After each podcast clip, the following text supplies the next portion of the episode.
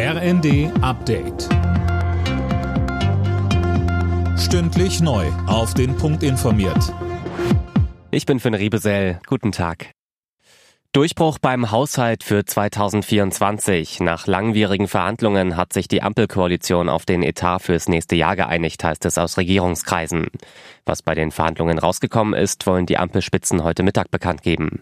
Der grüne Wirtschaftsstaatssekretär Michael Kellner sagte bei NTV. Manche Sachen sind schwieriger, manche Sachen sind einfacher. Gott, das ist keine Liebesheirat, sondern es ist eine Koalition und äh, wir haben gemeinsam viel schon erreicht. Wir haben 170 Gesetze im Deutschen Bundestag verabschiedet und wir haben noch viel gemeinsam vor.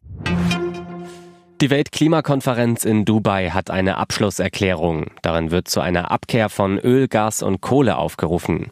Keines der fast 200 Teilnehmerländer hatte Einwände dagegen erhoben.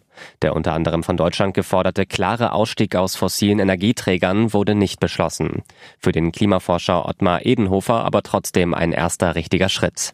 Er sagte im zweiten. Es ist jetzt das erste Mal, dass wir auf einer Klimakonferenz über das reden, worüber wir schon lange reden hätten müssen, nämlich über den Ausstieg aus den Fossilen, aus Kohle, Öl und Gas. Das ist aus meiner Sicht insgesamt gesprochen ein, ein wichtiger Erfolg und ein wichtiger Schritt. Es geht zu langsam, aber es ist ein Schritt in die richtige Richtung.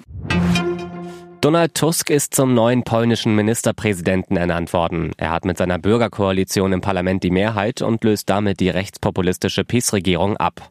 Tusk hat bereits angekündigt, Polen proeuropäisch auszurichten. In der Fußball Champions League bestreiten Borussia Dortmund und RB Leipzig heute ihren letzten Vorrundenspieltag. Der BVB trifft zu Hause auf Paris Saint-Germain. Die Leipziger müssen zu Hause gegen Young Boys Bern ran. Beide Mannschaften stehen schon sicher im Achtelfinale.